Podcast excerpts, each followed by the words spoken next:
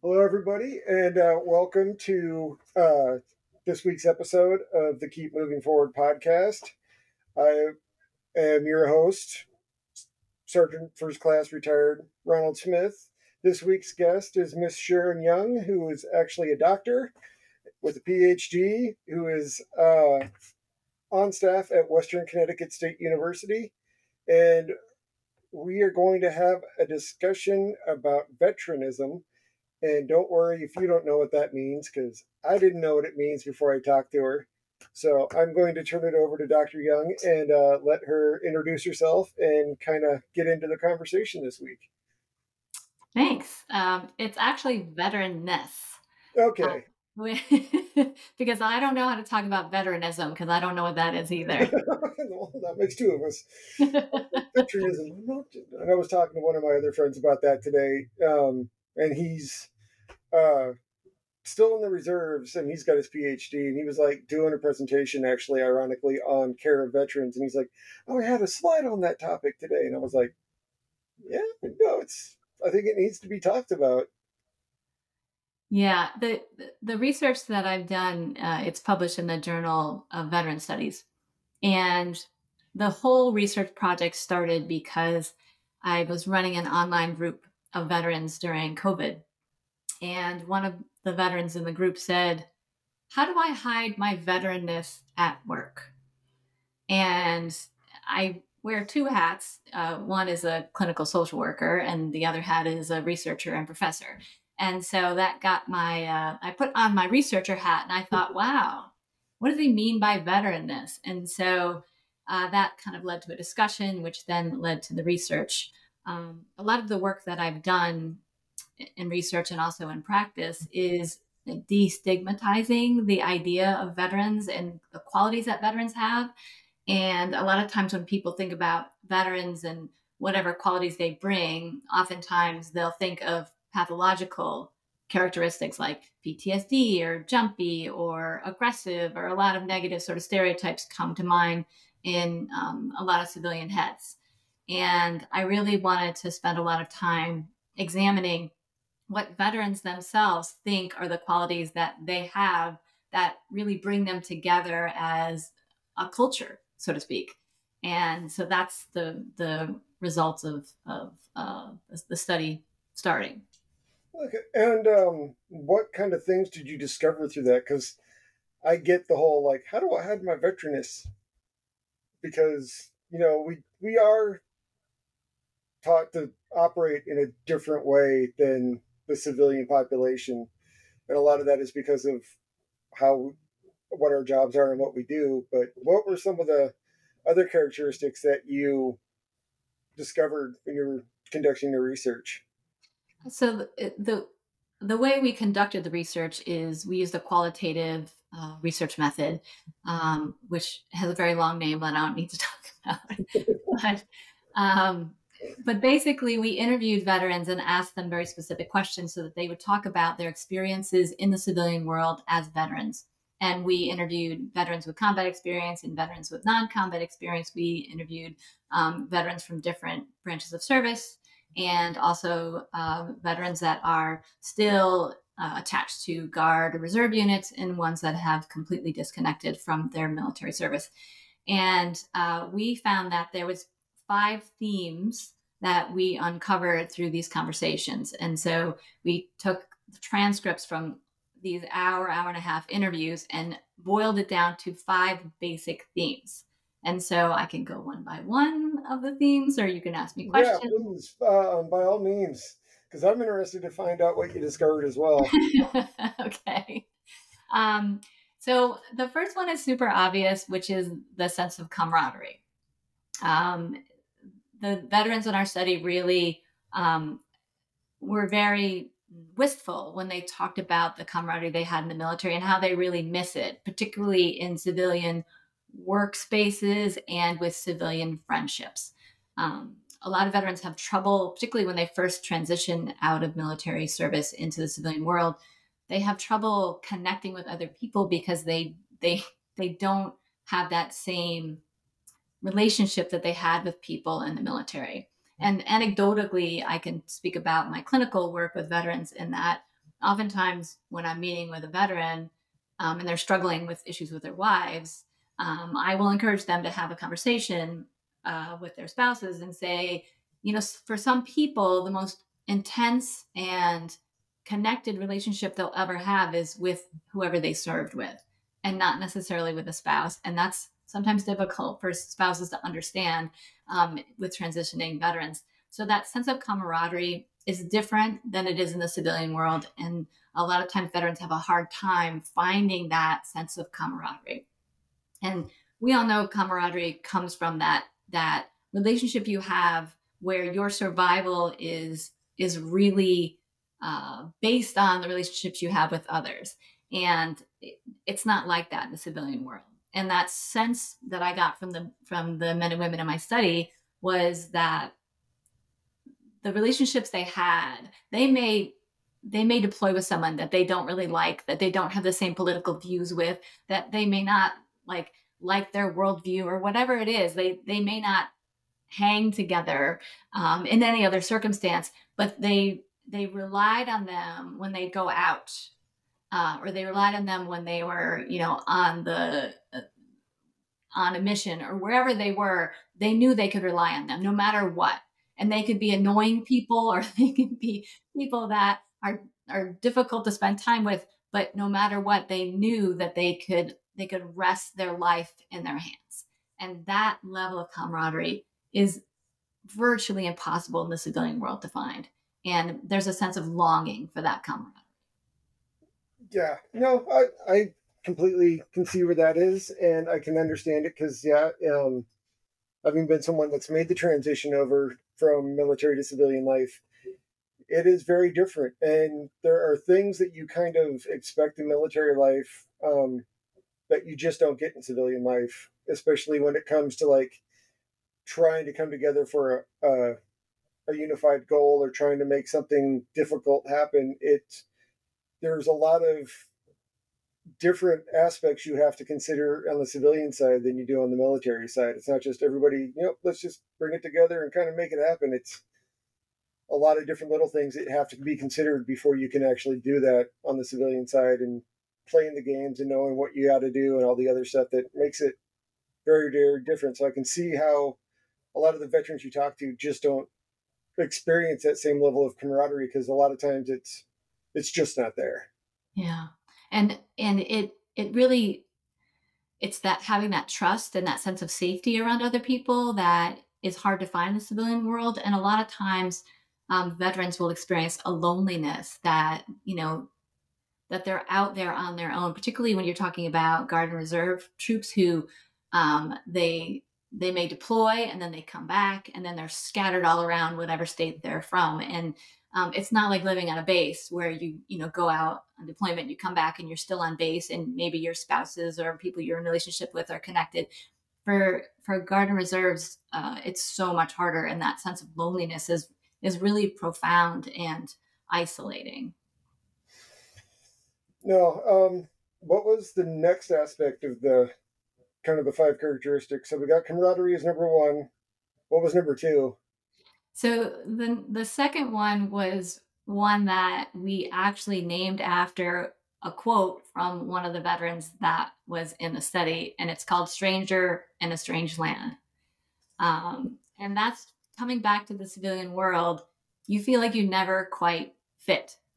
Like there's something different about the way you operate and the way that you communicate and the way that you understand things that is just different in the civilian world. So we saw this in civilian workplaces. And even just simple things like the way that you can speak to somebody in the military, you can't speak to people that way in the civilian world without repercussions. Um, when you joke about things in the military, you know, you were a medic. I can imagine the degree of dark humor you had to use in order to manage the day to day experiences you had you can't necessarily use that in a civilian workplace. And so that's when I think about the veteran who said, How do I hide my veteranness? It's that sense of uh, he felt different than civilians that were around him. Um, and that goes two ways where he felt like he was different and he had to hold back. He had to hold who he was back and had like this impression that other people were judging him based on what stereotypes they have on um, on him being a veteran. So he described people as walking around on eggshells around him because they had this view of of him being maybe dangerous or weapon carrying or whatever it is the stereotypes that that they might have or he might perceive that they have um, so not only does the veteran themselves and the study indicate that they don't feel connected uh, to the civilian world they may also be perceiving civilians perceiving them as being different. Yeah and i can see that and i think that has to deal with we live in a today in an age in america where people don't there's a pretty good chance well, let me rephrase this because it's kind of hard to say and i know what i'm trying to say but it doesn't always come out that way especially after being at work um, but there's the idea of like oh those guys went off and served or those people went off and served and very few people have any firsthand knowledge of veterans anymore mm-hmm. it's like when i grew up I'm obviously a bit older, but when I was a kid, my dad was a vet, which wasn't necessarily the norm, but my dad was Vietnam generation. So chances are, if you're Generation X or older, you probably knew someone, either an uncle or someone in your family, had probably been a vet. But when it came to like my grandfather was a vet, my dad's uncles were all vets because they were all World War II generation in Korea. And back then it was more than likely that you served. So it's like it's it was easier at one point to count the number of men in my family that hadn't served than it was that had. Mm-hmm. And in today's society, we have what 370 million people in the country, and 1.1 million of them are wearing a uniform. Yeah. And so it's very, very different. And there's not a lot of firsthand connectedness for veterans. And I think a lot of it too is that a lot of veterans that came home from Vietnam never talked about their experience to where people never even knew they were veterans. Mm-hmm. Yeah. yeah. So. And so the next uh, aspect of veteranness is is a military habitus. Um, one of the veterans that I know makes fun of me for saying the word habitus because it's such a nerdy word. yeah, that's where we're like, oh, pulling out the big words. The rest of us can't understand what's going on. Yeah. So that's my nerdy contribution because I am a nerd. And so uh, military habitus is really a description of habits and mores and and um, and ways of going about your the things you do every day in a military way. Um, and so the military is a total institution. So what that means is that you you become engulfed in it and it it directs every little aspect of what you do. And they do it so completely that when you leave the institution, you still have echoes and traces and reveries of of that time in the service that sometimes you may notice and sometimes you don't.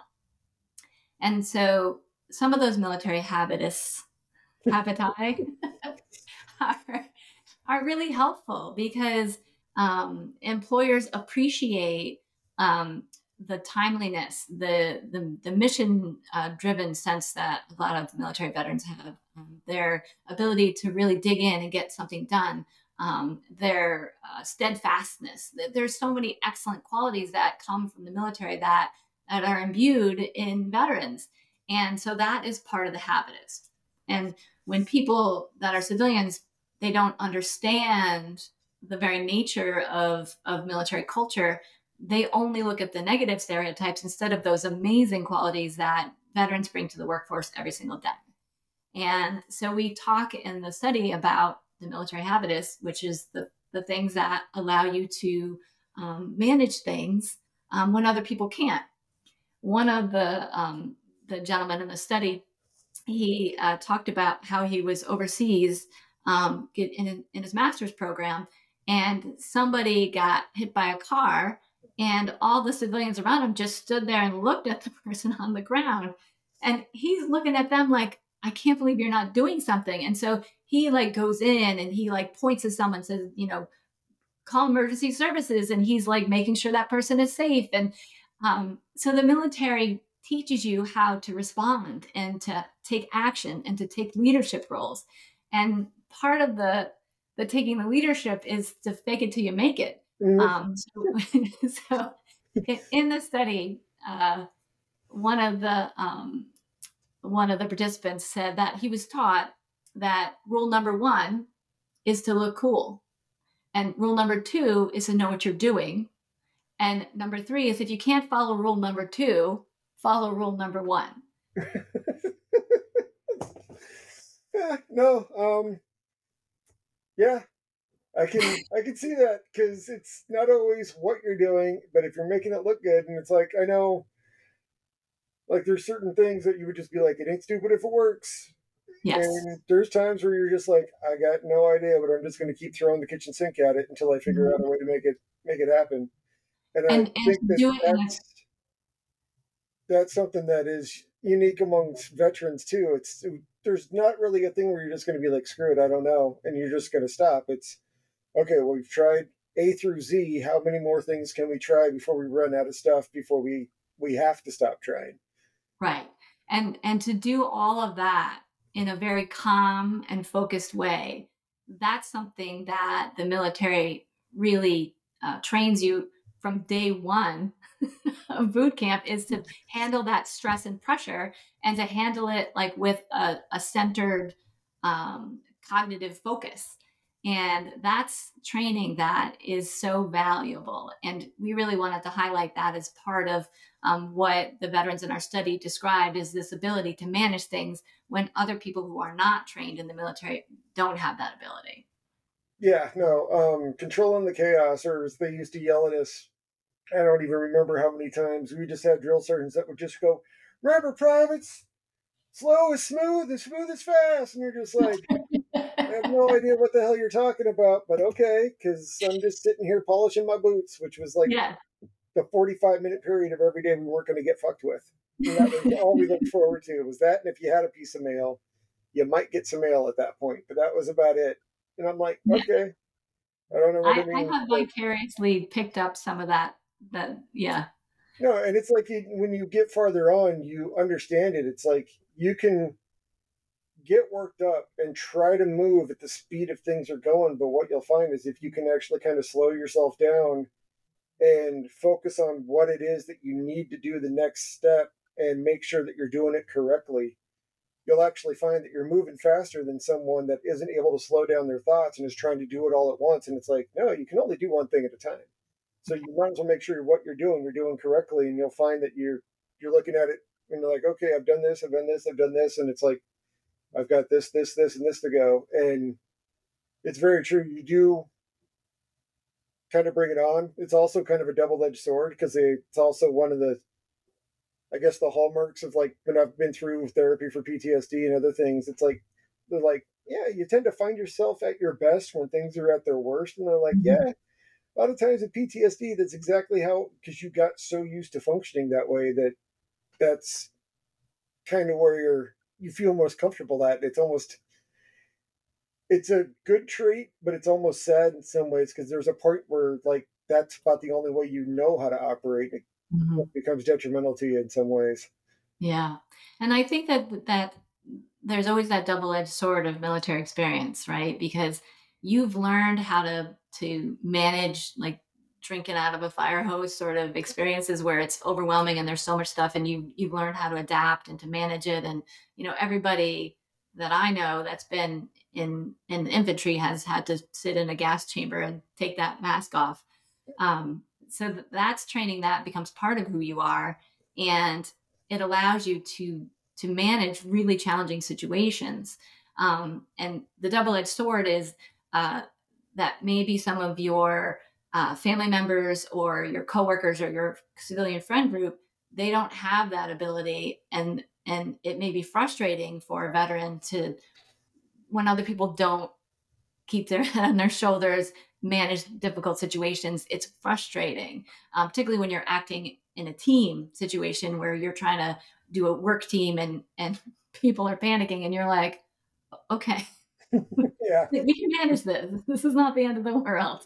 Yeah, um, yeah, and it's amazing when you see it because it does happen, and I'm just like, okay, Chicken Little, go have fun. Um, we'll let you run around until you realize it's really not that bad, and and I've kind of learned that I just don't engage with those people. Like, you've got to learn what it is that's going on with them to where you know if there actually is a situation you got to get involved with, or if it's just them kind of doing their initial, oh my God, look at the schedule. And then when you sit down and look at the schedule, you're like, it's five total appointments.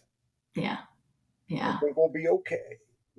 And, you know, I, I don't want to discount the fact that part of the the gift that the military gives people is um, exposure to trauma, um, and that in and of itself can be really challenging.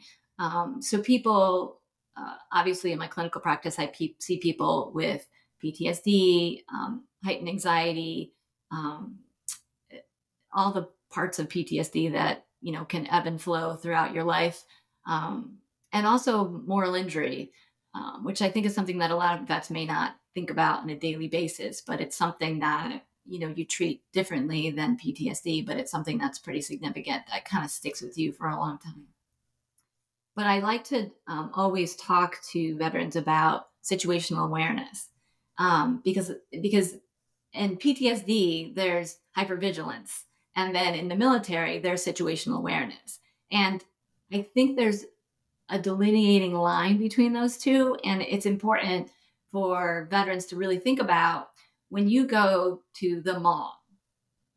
So malls have that two-story situation, and you're at the lower level of the mall.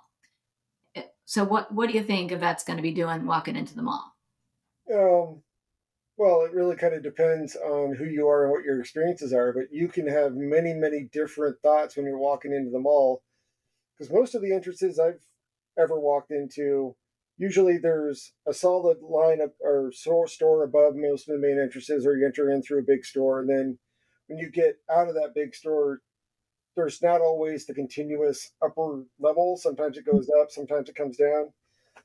But yeah, no, if you're truly situationally aware in the truest form, you are looking for all your areas of cover, your hard points that you can get behind. What and if somebody's coming at me from whatever direction it might be, you're looking at lanes of fire, you're understanding where you can go, where your quickest reaction time is, where your closest exit is to, or if can you are you near a big enough store that you can get into it and get out of the mall completely through that exit versus what's going on at other places and other things. And yeah, no, there's a, it's like you can get behind that. You can get behind this. That's not going to do anything because it's a piece of plastic that's probably got nothing in it that's going to stop it. And it's like one of my friends had a great thing when we were doing uh just like hip pocket training, and he was like, "Does everybody understand the difference between cover and concealment?" Hmm. And they were like, eh. and it's like, okay, let me put this into real simple terms. And he picked up like a branch. He goes, this is cover. He picks up a rock and he goes, or no, he goes, this is concealment. He picked up a rock and he goes, this is cover. Anybody understand? Everybody understand the difference? And it's like, yes, okay, cover is going to stop a bullet. Concealment's not. And so right. you need to find cover, and that's where the biggest thing and the biggest difference is, is that most people will hear something and they'll freeze and try to figure it out. If I'm hearing something, it's like, okay, where did it come from? How far away was it? And how, what direction do I need to go in order to get either behind something or get out of the way of something? Right. So every veteran that I've ever talked to has that same mall experience. Like, and I'm sure every veteran that you've talked to could, if you ask them about the mall or any other of those big box stores, particularly the ones that have two levels, um, you'll you'll hear that. Um, and for some people, movie theaters are challenging.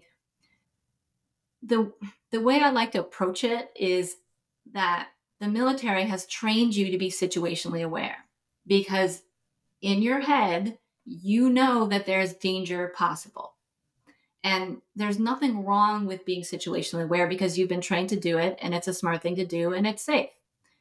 The difference between situation awareness and hypervigilance is if your if your gut and your emotions are getting to a level that is discomfortable, discomfortable, uncomfortable, or, or stop so we're just making up words as we go along. So if, if your level of anxiety or cortisol is is zooming around at such a level that going to those places is untenable or so uncomfortable that you you sit in the parking lot and wait for someone else to come back for you, that's where you're you're getting into that um, range of where you can you know figure out how to access some care or some training or whatever it is to minimize that. But there's nothing wrong with having situational awareness because that's part of your military habitus. I had to say it one more time. okay, yeah, especially after making up another word that I can't even remember what it was. I'm like, yeah. All right, so that's three, right? So we got two yeah. more to go. Yeah. All right, what's number four?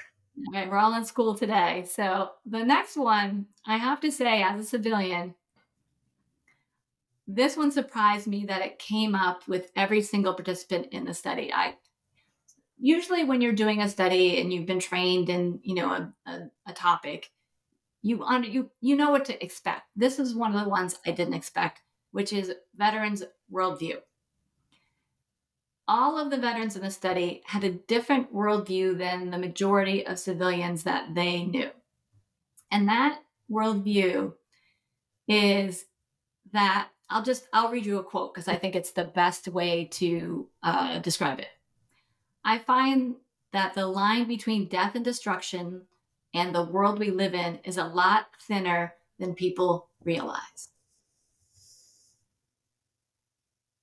So, this is the perception that when someone has deployed to any sort of area where there's been combat, and you see civilians who are um, coming in and out of destruction and neighborhoods that have been razed and um, and the interaction that that combat veterans have had with civilian communities, they realize that at some point they were living in a in a calm, regular sort of life, and then all of a sudden everything's turned upside down.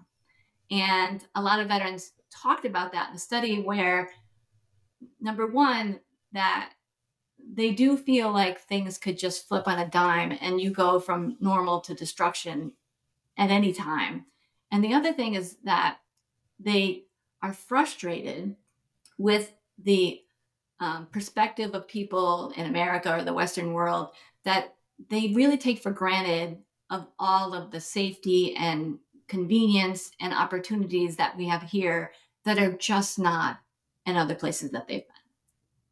Yeah, no, um, I think like the term the ugly American exists for a very real reason because Americans have this preconceived notion that no matter where they go in the world, it's going to operate similar than it does to America. And it's like that could not be further from the truth. Mm-hmm. And I do believe that, you know, the majority of people you'll meet in this world are going to be good people. They're not going to be out to try and do any harm to anybody or anything like that. But once you're out, and this is like, you see it with like people from rural areas going to the big city. Um, if you're not used to that type of environment, you don't know what to look for to be aware of when danger might be presenting itself. And I do think that even in this country, we live in a veil, and you hear it a lot with like um, political talk of people that like, oh well, that will never happen here, and they just kind of minimize what's going on in the political world today. And I'm like, I honestly see 2024 as probably one of the most important elections that this country may have ever had, because I know there's one group that if they take power again, the Constitution as we know it is going to end. And that if that doesn't scare you, I don't know what what what does. Yeah. Because that's creating a situation that most Americans would flip overnight and it's like oh well they're just doing it to those people yeah but if they start with those people eventually they're going to get to you and it's a weird... i think veterans have that perspective too that um that things can go south and i think it's on the top of their mind and it's not on everybody's top of their mind yeah I, for me the really big wake up call was january 6th because hmm. when you saw that if that didn't affect you way deep down inside and just go, what the hell's going on? Um, yeah, I don't know what would ever wake people up to that because that was my personal thought. Like someone asked me about it, and I was like, I think every single person that went inside the Capitol building that day should have been arrested on domestic terrorism and should be sitting in a cell in Gitmo right now. And that's yeah. my personal thing because they they forcibly tried to stop the peaceful transition of power inside this country and anybody associated with it, I think, should be arrested and thrown in jail, regardless of what their position is or what part of the government they work for. Because to me, that was the most dangerous thing that's ever. I mean, almost 300 and some odd years, and we had never had a non peaceful transition of power between presidents in this country until that day. Yeah. Yeah. I think it's for me, like, as as a social worker, we have our political side and then we also have our, you know, working with individuals side. And, you know, I try to really drill down and think about the impacts that that veteran worldview of like that the ability of, of serious danger and disruption that could happen. Um, and I think about a lot of, um, you know, either veterans I know through organizations or from my clinical caseload, that a lot of them have uh, bunkers uh, where they have a food supply, they have weapons, and um, I always joke about how there always comes to some point in my relationship with a veteran where they say, "Your family is welcome to come to my bunker should shit go down," and I'm always like, "Thanks, I've had prior offers." so, but um, but yeah, you know, my dad uh, is also a was also a member of the military, and uh, I grew up um, feeling that urgency in my family to, to be protected. And I think that's, you know, if you are, if you spent time on a fob or, you know, anywhere in um, a war zone, you don't go anywhere without your weapon, right? So you come home to the civilian world, you feel a little naked without your weapon and um, the idea of like not having weapons in your home for some dangerous situation may seem like a, a, a safety alarm for, for veterans. Um, and I like to talk about this, particularly with spouses who don't maybe understand, like, well, you did all that stuff and now we can live here where it's peaceful and quiet. But that veteran worldview is that maybe right now it's peaceful and quiet, but you never know. Yeah, and I think it kind of what was it the old uh, Secretary of Defense and the old uh, Marine Corps Commandant George Mattis when he had a quote. It was like, "Be calm and respectful to everybody you meet, but also have a plan to kill each one of them." and that's kind of the the veteran worldview. It's like, no, we'll be some of the nicest people in the world, but yeah, the moment you present a danger, we we're not going to tolerate it, especially if you're coming after people that we love. Yes. And yeah. or people that we're responsible for or anything like that because I know my job was always to look out for my soldiers and do the best I could to make sure that they were getting taken care of and to have somebody threaten that never never really went well and usually it was like you would do whatever you had to do in order to make sure your soldiers were getting taken care of. Yeah. And so thinking about like the civilian perspective on this, like, you know, if if you're at a, a party and you're with your civilian friends and you mention the fact that you've got, you know, this many guns with this much ammo and this is your food store and this is how you're going to filter your water, they may look at you a little funny. Like, why would why would you do that? But people will see that as pathological. And to me, I see that that's you've been trained and you've witnessed that in the world. And so you're responding from what your experiences are. So for me, it's not pathological. And I think it's important for veterans to realize that a lot of their veteranness is not based on pathology, it's based on their experience and their training. Yeah, no, because I mean, it can like I've got freeze dry food in the garage. I know I've got my weapons upstairs. I know roughly about how many rounds of ammunition I've got for different types of different weapons that I can do different things. And I'm like, there's enough rabbits around my neighborhood that I could probably live for easily a few months before I really started putting a dent in the population. Right. And, and then, you see how you thought about all these things?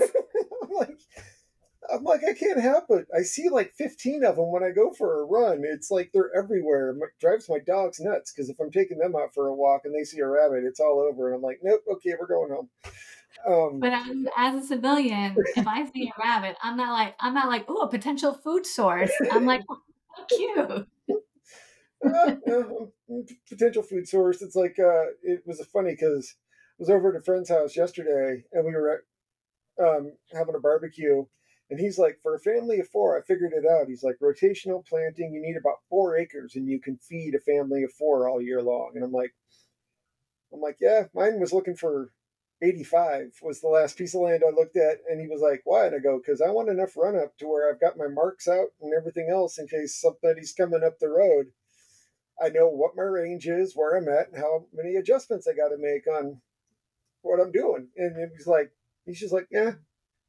And yeah, no, we do have, we definitely do have our quirks that other people don't have. And that's even if we're really well adjusted. So it's, yeah. Yeah. Yeah. All right. So what's number five? Okay. So the last one is a very, um, it's a transformation, which is when you start, when you walk out of, you, you got your DD, DD 214 in hand, and you walk out to the civilian world, that's when you will begin your transition, your transformation into civilian world.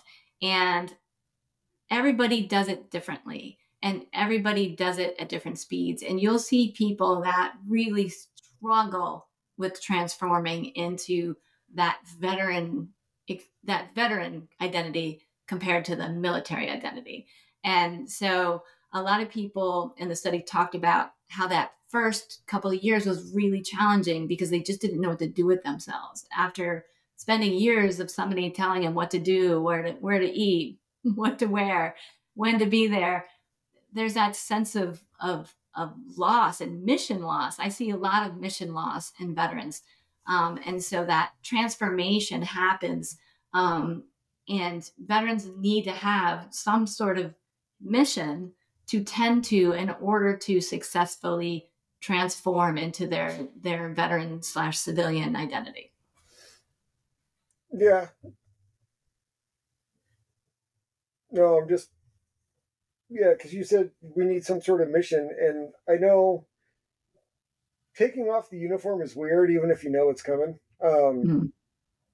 but yeah i think one of the biggest things is is that you know in the military you've always got a purpose you, you kind of always almost always know what it is. Sometimes you don't know why what you're doing right now fulfills it in any way, shape, or form. But there's always kind of that overriding purpose of what your job is, what we're supposed to do, what we're meant to go do when we go and do our jobs. But it's not something you always have in the civilian world. Like very rarely is there a uniform purpose in an organization to where everybody knows what the purpose of the organization is and what their role in that purpose is.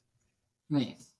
And I don't know if that's a failure of leadership in today's day and age, or if it's just the fact that leaders just don't care anymore because for the last 40 years, society hasn't really been about taking care of the group. It's slowly transformed from, you know, part of the role of corporations was to take care of their employees to now almost all the illness of taking care of themselves has been put on the employee to the point where it's even hard to have a living wage in some parts of the country anymore with what corporations are willing to pay.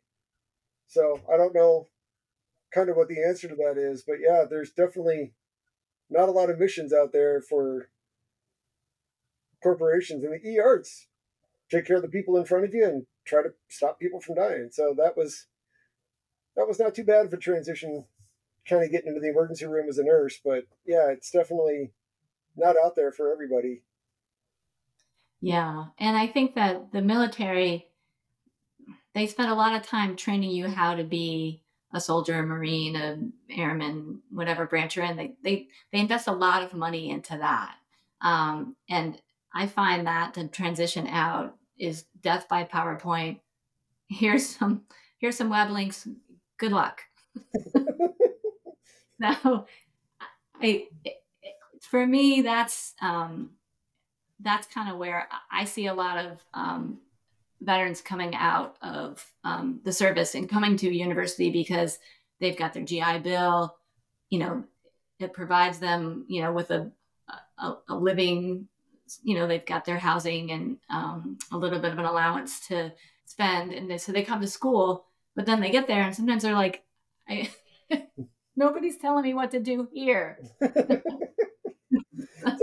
here's your so they kind of like, fun. figure it out, you know, and it it, it's it's hard and also like there's not somebody there looking out for like you always had your commanding officer whatever hierarchical structure you had in the military were your buddies to look out for you in the civilian world there's not that. Um, and one of the things that i really like to press onto veterans that i know and work with is they need to find a community around them and stay connected with people from their old unit and and get connected with younger uh, groups of veterans that they feel like they've had similar experience with. Um, so that somebody is always helping them when they need that because you have that in the military someone's always got your back and in the civilian world you also you have to ensure that someone has your back so one of the questions i always ask people is who's there for you at two in the morning when you're having a really, really hard time? And my answer would be my dog, because chances are they're going to be right next to me and trying to lick me, and I'm going to be like, just get off. I, I I fully support a dog support, so I, that is very helpful because because dogs will never let you down. No, but my uh, my wife will be there at that point because I'm pretty sure she, regardless of what's going on, will be like, because I told you about it before we got on the um, started the recording was yeah for three days it's like been dealing with back spasms to the point where like I was getting woken up probably every 20 minutes because my body would decide it was time to move and my back would say it wasn't time to move yeah and you know then you're spending 20 minutes trying to get back to sleep and 20 minutes later you're getting woken back up and I would just finally get up and walk around because I was more comfortable up on my feet than I was trying to lay down. And my wife was like, "Are you okay?" And I'm like, "I'm like, there's not a whole lot I can do about it right now except just try and get to the point where my body's so absolutely exhausted, the pain isn't even going to wake me up anymore." And like I said, I'm still going to get off this call and go take a bunch of muscle relaxers so I can try and get the knot that's still in my back to calm down. Luckily, it's not as bad as it has been. It's not at the point where moving a centimeter in the wrong direction isn't making me just like flinch and stop and be like, nope, bad idea. Okay, calm down. All right, now I'm good. But um, yeah, it's like there's even with that though, I can honestly say I've had times in my life where yeah, was married, still that stuff. But I could honestly say I didn't feel like there would be anybody there for me at two o'clock in the morning when I really needed them. Yeah. Because either they were halfway across the country, they didn't understand, they weren't going to do it, no one understood it, and mm-hmm. yeah, and then plus it's like who wants to sleep next to the guy who's throwing his shoulder out in the middle of his sleep because of whatever I was dreaming about that day. Um, yeah. But yeah, mm-hmm. it's you feel very alone and isolated in a lot of ways, especially if you basically went over, did your four years, did your tours and stuff, came home, and like six months later, then you're completely out of the military. Yeah. And who are you going to turn to? And luckily, I have found friends along my journey that even though I don't talk to them necessarily all the time, all I know all I got to do is pick up a phone at this point in my life, and I know I've got somebody I can talk to that's going to be like, "Yeah, no, man, I'm here for you if you need it." And yeah, we might be across the country right now, but it doesn't stop that fact that we know we got each other's backs, and I think that's the part that is what people really, really need. And it's like, I just tell everybody go surfing; it'll be fine. Just yeah. But I think that a lot of times veterans they have someone in their lives that they could connect with, but maybe they don't want to ask. Yeah, maybe they burden somebody. They don't want to be a burden, right? That's every single veteran. I don't want to be a burden. but in reality, think about you as a veteran. When you help somebody, how does it make you feel? Oh, it feels good. But I mean, that's what we're trained to do is help each other out. And so our job is to help others. We're not necessarily, you never get told to help yourself. And so yeah. you almost have to learn that after you've taken the uniform off that you've got to also look out for yourself and do things to make sure that you're getting taken care of. Because if you can't take care of yourself, who's supposed to take care of everybody else? But it's also like giving somebody the gift of being there for you. So like if if I'm up at two in the morning and I'm having a hard time and I call you my buddy, I call you up and I go, I'm really struggling, I'm having some really bad thoughts, I, I can't sleep, and you are able to help me out, I've given you a gift. Yeah, I, I guess in a way. I don't know if we look at it as a gift. It's it's kind of like that's what you're supposed to do, though. It's just right. you're supposed to be there for your buddy, and you're supposed to help them out when they need you. So you're giving somebody the opportunity to be there for their buddy, and maybe that's something that somebody needs. You know what I mean? Like if I'm struggling at two in the morning and I call one of my buddies and they're there for me, I've given them purpose. Yeah. No, um, I see where you're coming from. I don't necessarily know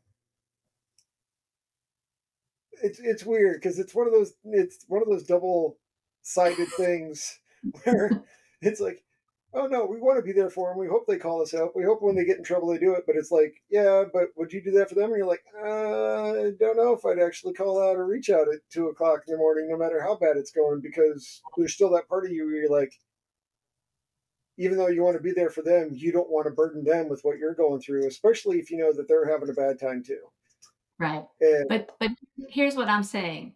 You're not a burden. I can't tell you how many times I've said that in every setting with every veteran. You're not a burden.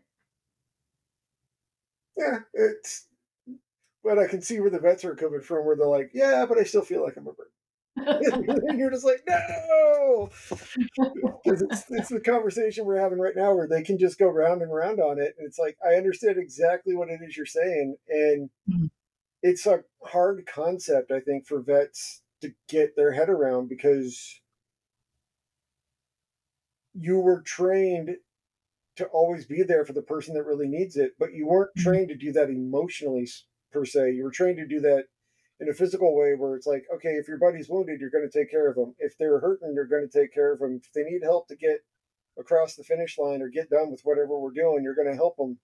And it's weird when it comes to situations between the years essentially because I think a lot of us probably came from situations that weren't great to begin with or mm-hmm. grew up in situations where you know like we grew up with parents that had PTSD from their service or whatever it was and so those conversations never really happened and so you didn't really know how to deal with it it was like yeah just go rub some dirt on it you'll be fine and so you kind of see that pattern coming down to where you get those situations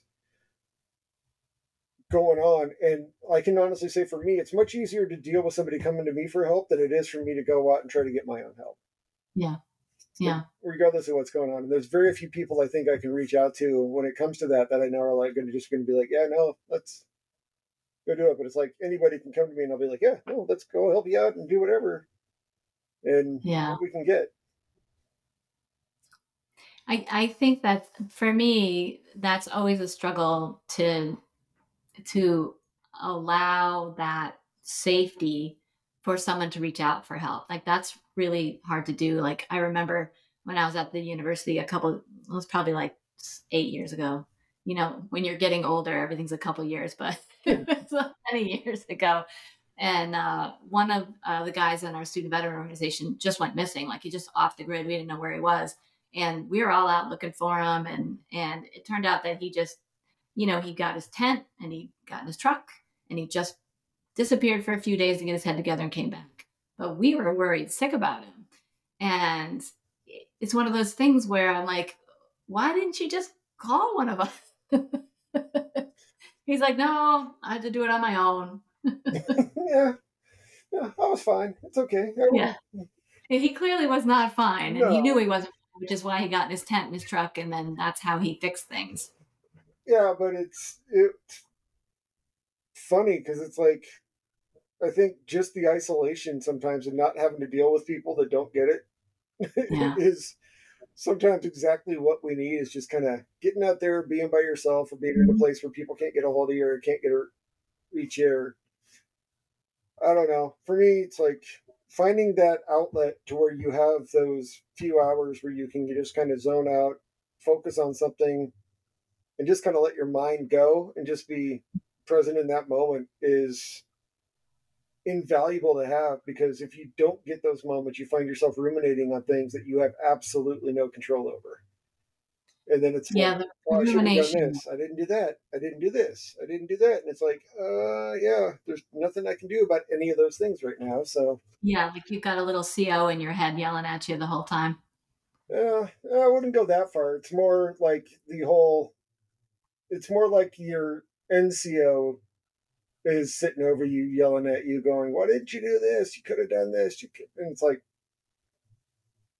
Roger, I'll do it next time. Yeah. when you think about like how that how that this is another thing that the military instills on you that if you make a mistake, you're going to kill somebody. What complacency kills is that what the Marine Corps teaches? So um, yeah, you, I mean, the healthcare system too can be that way. That you know, the moment you get complacent or think that you've got it all under hand is when Murphy likes to raise his ugly head and make everything go to shit in a handbasket. But, um, but you're constantly reminded, and I think that's one of the reasons why training is so important, especially in the military, is that you rehearse it so many times and make your fuck ups there and get corrected on it. It's not that you're not expected to basically not screw up because everybody's human and everybody's going to screw up. And I think that's part of it. It is learning from your mistakes and not repeating the same mistakes going forward. And so that yeah. way you're constantly improving to the point where a lot of things just become second nature. And so in, one in of my point... first sergeants said it after we had one exercise when we were dismounting after taking fire in a convoy and creating a firing line and going off and trying to cross the T on the enemy. And um, it did not go well to plan and how it was supposed to go on the first ideation of trying to do it. And at our AAR that afternoon, when we were finally back at the base camp and training day was coming to an end, he basically was like, he was like, "You guys look like a warm cup of fuck out there today." And we were like, "Roger, first sergeant." Um, and it's like, never quite heard that expression before, but I, we all understood exactly where he was coming from because he was not in a good mood. And it's like, yeah, and you know, every day it's just that constant grind of getting better. Let's learn what we got to do. And then it's also the constant thing of you got to know your job, the person's above you job, and the person's below you job. Because if you lose the person below you, you got to train somebody to do that job again. If you lose the person above you, you got to be willing to step into it and take over that position. And yeah, you're constantly if you find yourself being stagnant and thinking that you've got it all under control, chances are you don't, and you just think you do because someone will intentionally go out there and mess up your stuff just to try to make sure they can keep you on your toes.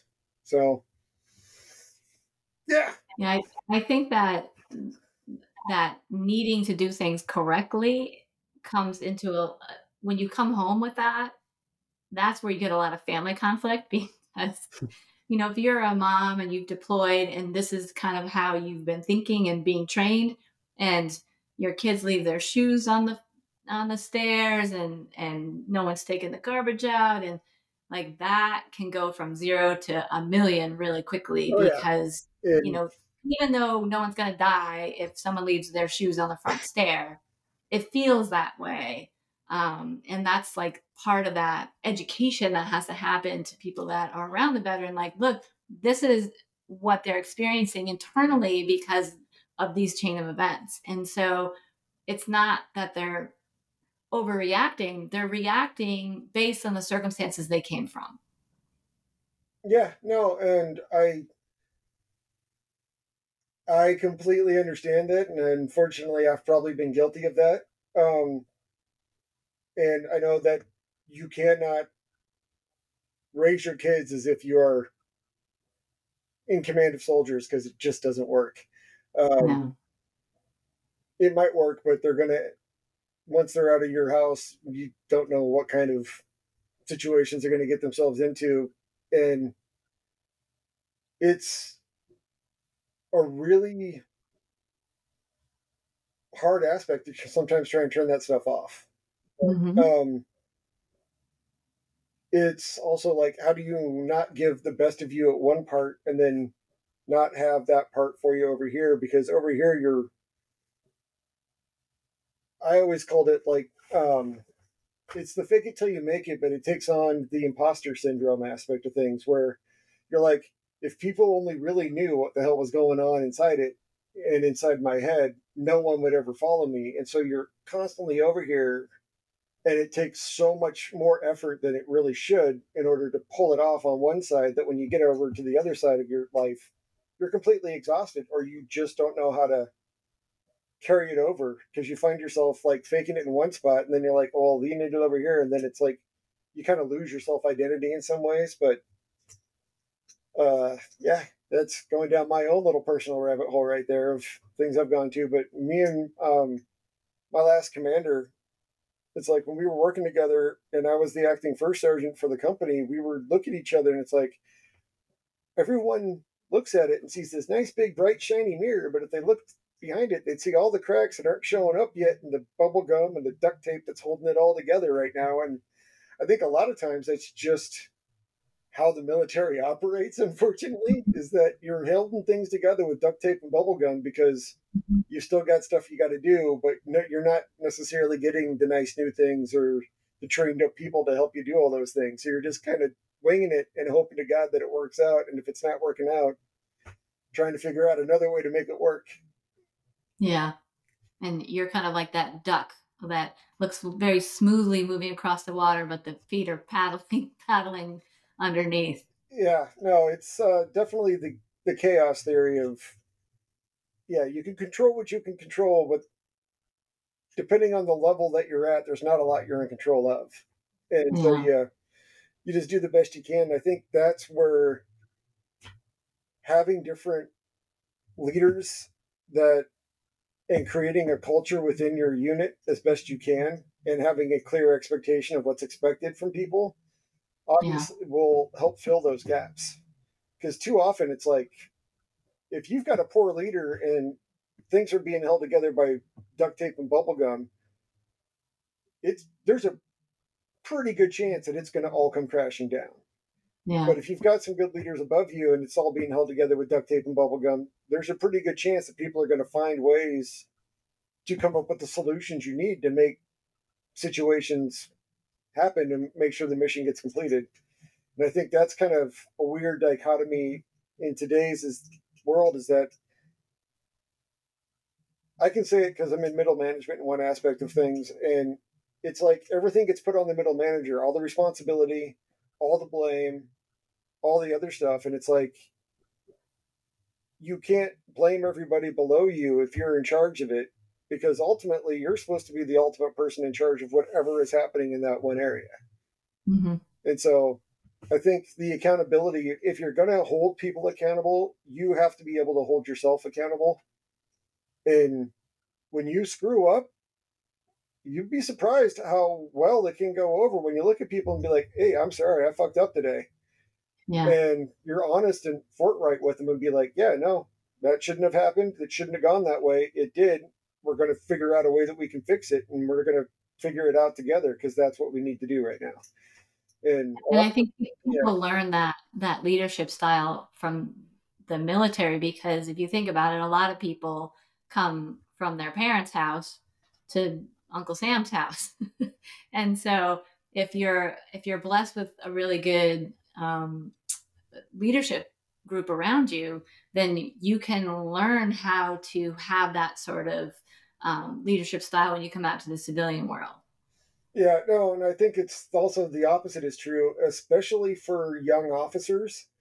As NCOs, I think it's a little different because we're we kind of come up to the ranks, and then you got the E4 Mafia, as we affectionately called it in the Army, which was none of the responsibility. N- nothing was ever truly your fault because it always went on the E5 that was in charge of you. And so you could kind of shirk your duty if you really, really wanted to. But if you had good sergeants above you, they were taking you under your wing. They were making sure that you were being trained up properly and having the opportunities to be put into leadership situations where you were responsible for stuff and accountable, but they were basically still accountable for what was actually going on. But I think for officers, it's a real tight window because their game is much more political inside the mm-hmm. military. And if they get stuck underneath a poor officer that's a poor leader right above them, they have no choice but to play the game because that officer is writing their review from day one, mm-hmm. essentially. And if they don't play the game, their career can get ended by someone that isn't a good leader to begin with. And so it's a real kind of double edged sword. And a lot of times there's a lot of hoops depending on what branch their officers in as to what they have to do in order to make that next rank up. Because for officers, especially from the very get go, it's up or out. Where enlisted, you've kind of got that runway where you can kind of learn, see what it is you want to do. And some people get up there really fast, which I think isn't necessarily good. Other people can get up there really quick, and it's because they were really good at what they were doing. But I think every leader, good and bad, has something that they can teach you if you understand what is a good leader versus what is a bad leader and understand what kind of leader you're working for because i don't think that's a differentiation that most people get a chance to make today because for some reason no has become a bad word in american society and i don't know why that is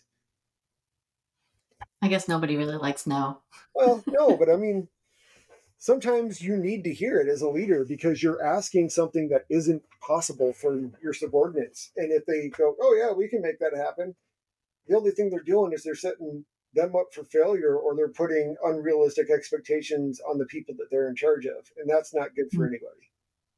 Yeah.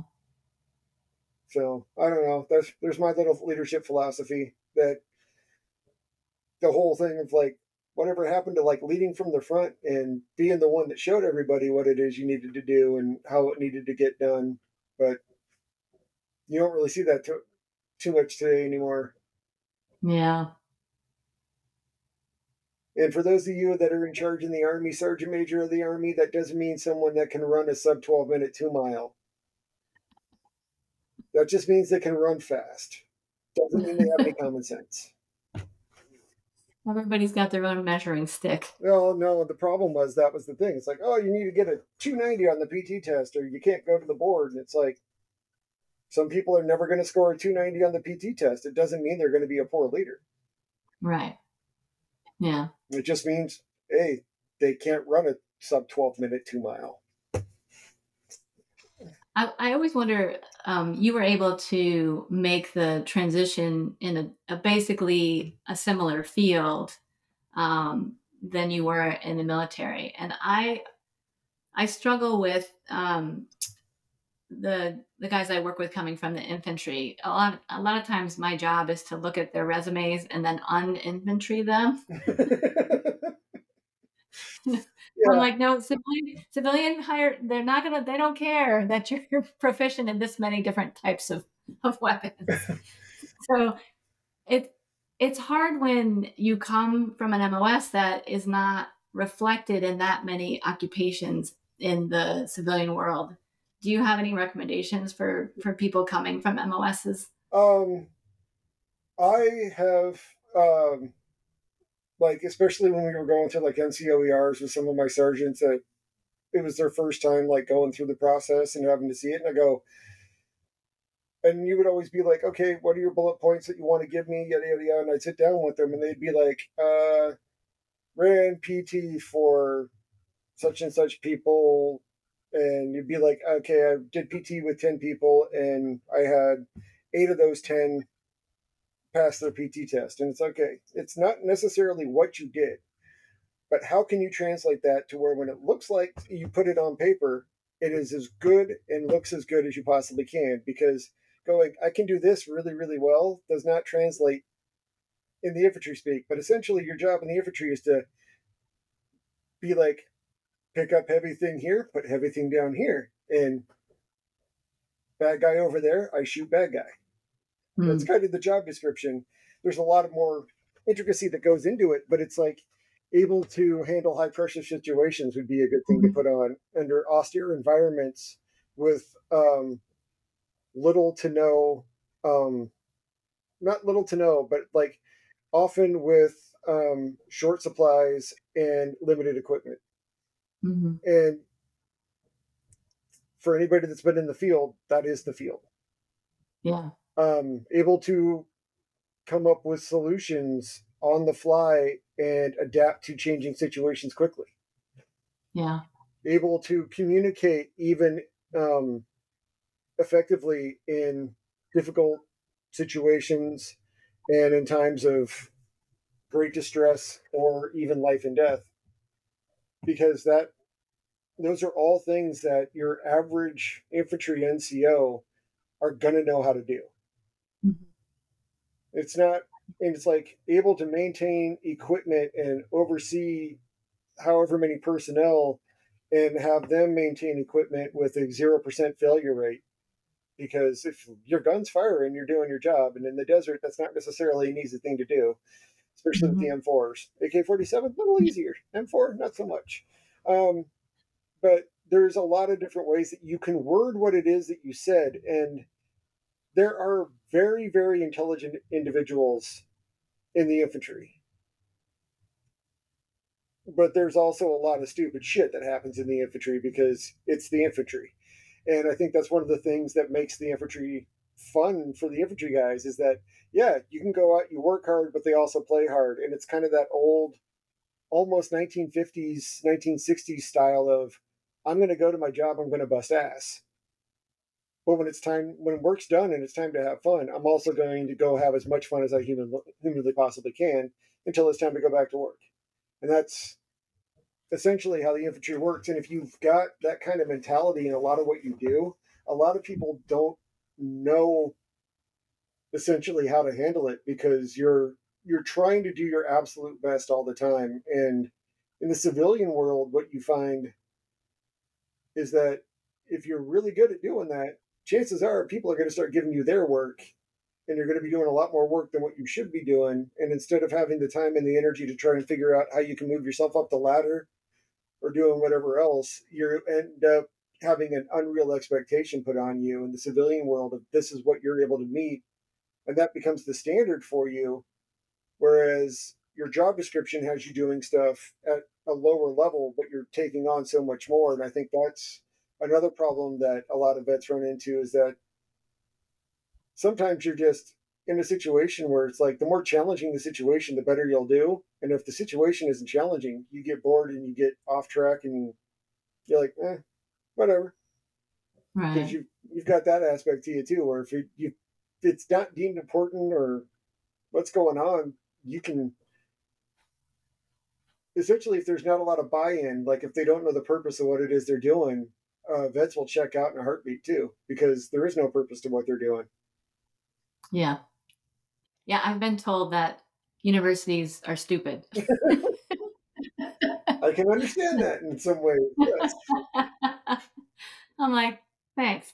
but on the bright side, they just got rid of I don't know how many billions of dollars of student debt. So that's going to start coming through the next few weeks, which I think is very, very helpful to a lot of people in society because they're paying for degrees that have no practical purpose. And I think that's one of the things where has changed over the last 40 years that it didn't used to be is that it used to be like graduate from high school, you can get a job that's going to mm-hmm. be able to take care of you. You graduate from college, you're going to be able to get a really good paying job that's going to take care of you and your family. And now it's like, now you got to graduate from college just to get the job that might take care of you. And chances are, unless you have an advanced degree or you spend hundreds of thousands of dollars and go through like med school or something like that, you're not coming out. And even then, it's like with residency and stuff like that, I don't think people realize doctors aren't making big bucks coming out of medical school, they're lucky if a lot of times there's not four or five of them living in an apartment so they can all pay their student loans. Yeah, one of the things that I've seen is um, NCOs have so much responsibility in the military, and then when they come out, they can't find a job that's commensurate to that level of responsibility because they don't know how to translate, or the civilian world doesn't know how to translate what they've done, and so it's disheartening for them to come to the civilian world and find jobs that are just not as stimulating and also have the same level of responsibility that they're actually capable of doing. And that's really frustrating for people. Oh yeah no um yeah it's it's funny because it's like i was looking it up and this is way back in the day. So this is god 0809 and there was talk about changing the pay scale for especially the senior NCOs, so like the E78, E9s, because the pay scale was definitely not reflective of the amount of responsibility that they had. And it was, I looked it up, and it was a captain with four years in the military was making $200 less than a sergeant major with 23 years in. Yeah. And the thing was, well, that captain's in charge of a company.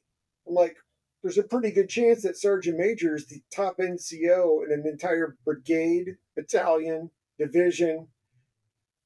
He's not getting any more. It's like he'll get his little two year thing. But if you looked at it within that next two year bump, that captain was always going to be making more than that Sergeant Major. Yeah. And you can't tell me a captain in charge of a 68 person platoon or company has the same responsibility and is responsible for the same amount of stuff as that sergeant major that's in charge of possibly 10,000 enlisted troops in his division. Yeah. And yeah, it's it's a weird dichotomy of what was expected and it's like they never got out of the fact that in order to get to be a senior NCO most of the times now you have to have a college degree if not a master's and that you've got uh, sometimes a higher level of education than the officers that you are coaching and mentoring.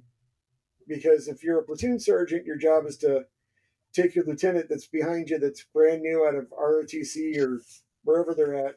Hope to God they're not an asshole. And then mm. train them as to what it is that they should be doing when it comes to running that platoon.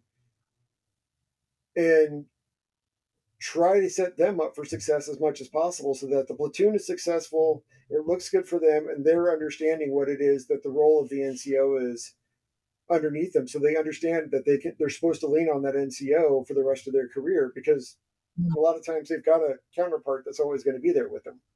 And it doesn't yeah. always happen. And I think the civilian world also looks at it and goes, Oh, well, you were an officer in charge of all this. And it's like, yeah, but what they don't realize, they might have been in charge of it all but chances are they had an NCO that was making most of it happen. It wasn't the officer yeah. going out there. They were like, oh, well, we needed this to happen. We need this to happen. We need this to happen. And you had a, usually an NCO that was like, Roger, sir, Roger, ma'am. And they'd move out the door, and they were the ones actually facilitating what needed to get done in a lot of ways. Yeah. And it's it's weird because it doesn't translate over. They're like, oh, well, you weren't actually in charge of anything. It's like, um, you can tell me that because there was somebody else that technically was, but it doesn't mean that they were actually doing the work or doing the management or doing anything else, depending on the situation. If you've got yeah. a good working situation up there, you work in tandem with somebody, and the two of you are basically doing whatever you can to ensure the success of the company because you know it's not about you; it's about what the individuals below you do because your success rises and falls with what they choose to do for you. And that's true. I think that's a lesson that isn't understood in a lot of today's society. Mm-hmm. People like to think, oh, well, I'm in charge, so I can say whatever I want to and do whatever I want to. And it's like, no, you're in charge. You have a responsibility to put the people below you in the best position they possibly can in order to secure your success. And if you don't, you're just setting everybody up, including yourself, for failure. Yeah. And a lot of times they're like, oh, well, that doesn't look like it's something I want to do. And it's like, you're looking at the situation from the wrong perspective if you're looking at stuff that way. A lot of times it seems like. But that's why I am stuck in perpetual middle management, even though I've got the same qualifications as the individual that's running my hospital right now. Mm-hmm. Yeah. And I think that frustration is pretty universal. And I, I think a lot of that comes from the fact that we have a warrior class and that there's people that understand the military, have been in the military, their family's been in the military, and then there's every there's everybody the, else. the vast majority of people that don't they don't understand. No, that's that's very true, and I think the the difference is too is that the military has changed in the last forty years to where the people that are in there doing it as a career, it's they are highly skilled in whatever it is that they're doing because they're they're trainers. They understand leadership. They understand different aspects of things, and everybody's got their own personal style. But a lot of times, you have to be so well rounded at everything in order to advance up the chain that anybody that makes it up there usually has a pretty good head on their shoulders. There are exceptions, yeah. but I mean, it's not. Even in the military today, you can't just look at people and go, because I said so and expect that to work as a motivation to get people to get the job done. Whereas 30 years ago, because I said so was a very valid reason to get people to get stuff done. Yeah. And, you know, someone in the civilian world doesn't know the difference between an E4 and an E8. Nope. They don't. They're like, oh, well, you were in the military? And I'm like, uh, there's, there's right. like, it's just this one thing yeah, in the military. people are like, "What did you do in the military?" And I'm like, "Well, I started off as a medic. I ended my career herding cats." And they were like, "What?" And I'm like, yeah. "I'm like, when you've got a platoon of like 69 people, because our company was absolutely ridiculous. I think it was. This was in the reserves at the time. What was it? There was 270 some odd people in our company, hmm. and I had a 69 person platoon as a platoon sergeant. Wow. And they're like, "What are you doing?" I'm like, "I'm herding cats." And they're like, "Why?" And I'm like, "Because I had, I had officers that somehow I was supposed to be in charge of." I'm like, "It doesn't work this way, folks." They're like, "Well, so and so was late. You need to cancel them." I'm like, "Uh, it doesn't work that way. NCOs can't cancel officers. Somebody can go out. I can be like, "Hey, please don't be late again, ma'am." But I can't actually do anything about it because that's not the way the army works. I, was an embedded clinician uh, in Connecticut. Um, they have an embedded clinician program where you are placed um, with um, a unit.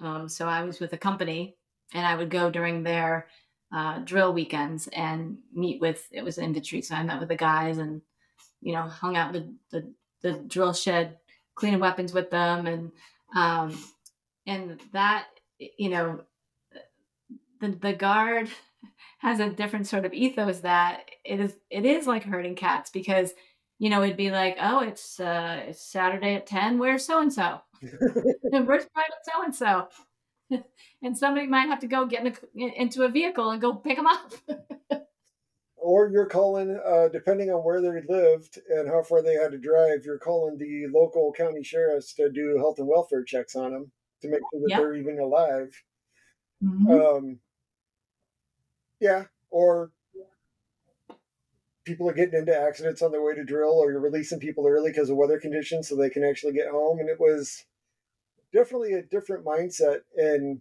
like I had one person ask me, and it was like uh, I was a staff sergeant at the time, and it was another staff sergeant. He looks at me, and he's like, "So what are the reserves like?" He's like, "I've been thinking about coming off active duty and kind of going into the reserves to finish up my career." And I'm like, "Well, you know how like you get the whole month to have all that mandatory stuff done?" And he's like, "Yeah." They go cram all of that into 48 hours. and don't expect anybody to answer you outside of those 48 hours. And he's like, What? And I went, That's the reserves. And he's like, What do you mean? I go, Because you only have command and control for those 48 hours. There is no like, Hey, you're 40 pounds overweight. You need to go run on your time off. You can't do that. You can't force anybody to exercise or do anything. You're just like, All right, nope, here we go. And it's like they're doing the same thing over and over again and expecting a different result. It's like, yeah. Yeah. They did just call up a, I think it was 3,000 IRR troops. So that's probably going to be really, really interesting. And they're starting to activate National Guard and reserves again for active duty um, supplementation because of all the stuff going on in Eastern Europe. Mm. So we'll see how that goes because that's going to be fun. Yeah. But well, I appreciate you having me come in today and talk about my research because um, it's important for me to be an ambassador between the two worlds. Um, and I I spend a lot of time training civilian social workers on um, veteranness and and veteran cultures and and how to um, interact with veterans in the clinical space because I think you know if you can't if you don't have a good experience with the VA or you can't get into the VA and you have to go see a, a civilian, you don't want to spend half your time trying to explain to them the world you come from and the world you're living in.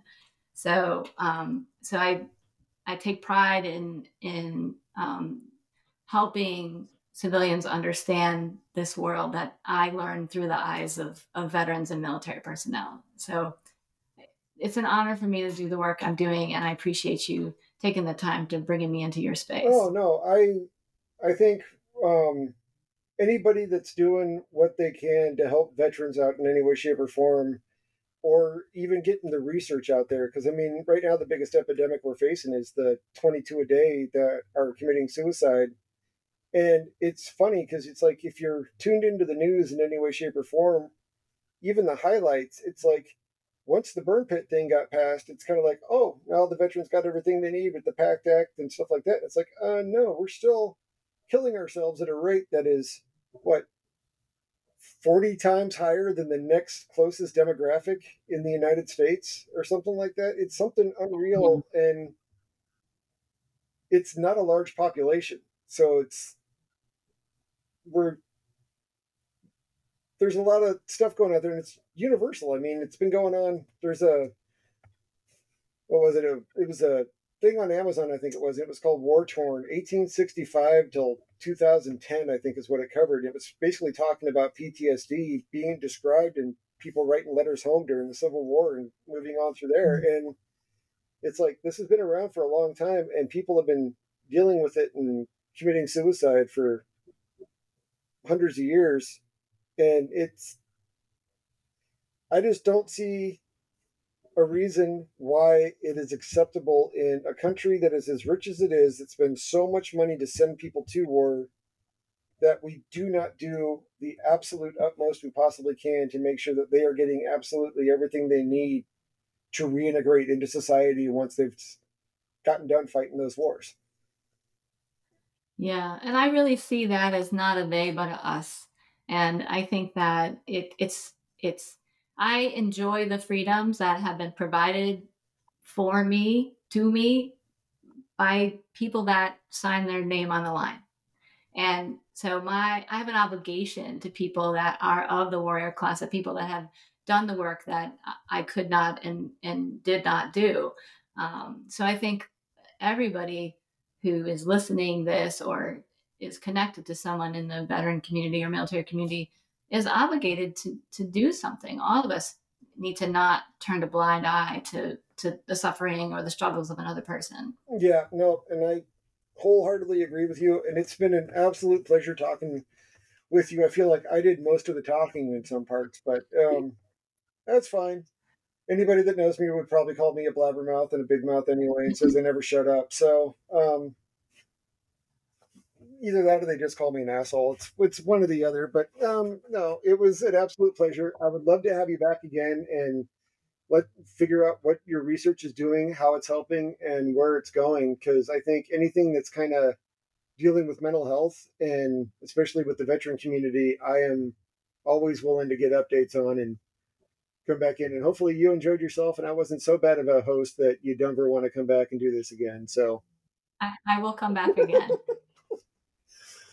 no, it was an absolute pleasure. I don't want to hold you up any longer because I know you're on a different coast than I am. So it's starting to get late for you. And um, thank you so much for being a part of this. Thank you for so much for agreeing to do the podcast. And uh, just keep up the fantastic work and just keep helping, you know, anybody that comes in front of you. Because I know you said you've had people that will show up, talk to you, and then you're like, here's my number, give me a call. And then that was it. It's like, that was the only time that they ever actually mentioned anything about what they were going through. And I think that that, unfortunately, is a trait way too many veterans have that we we're always willing to help somebody else out, but we never really want to talk about what's going on with us. So but so everyone everyone should do themselves a favor and ask someone to be kind to them.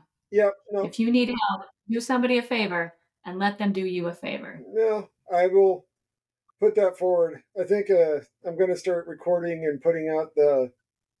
There was a thing called the the Spartan Promise or the Spartan something pledge. Yeah, the Spartan Pledge. I think that's the one I'm thinking of. I can't remember the gentleman that put it out, but essentially it's a promise to not commit suicide until you've had a chance to actually speak to one of your your battle buddies or you reach out and talk to somebody and then yeah. also just to find a purpose helping you know your brothers and sisters out there and do what you can and i think i didn't know about it when i started all this up but i think that that is true is that veterans need to become the leaders in looking out for other veterans because less than 30% of the people at the VA are veterans, and which kind of seems weird to me. I would think that that would be the place most vets would go to, but even there, not a lot of people are vets, and you'll see a different camaraderie amongst the people that are versus the ones that aren't. So, but again, thank you so much. I don't want to hold you up any longer. Um, I will reach out again here shortly and just kind of see how you're doing and hopefully we can have another conversation like this where I'm not monopolizing half the things that are being said. I enjoyed the time. Thank you so much. Well, thank you. Have a wonderful evening. Thanks, you too.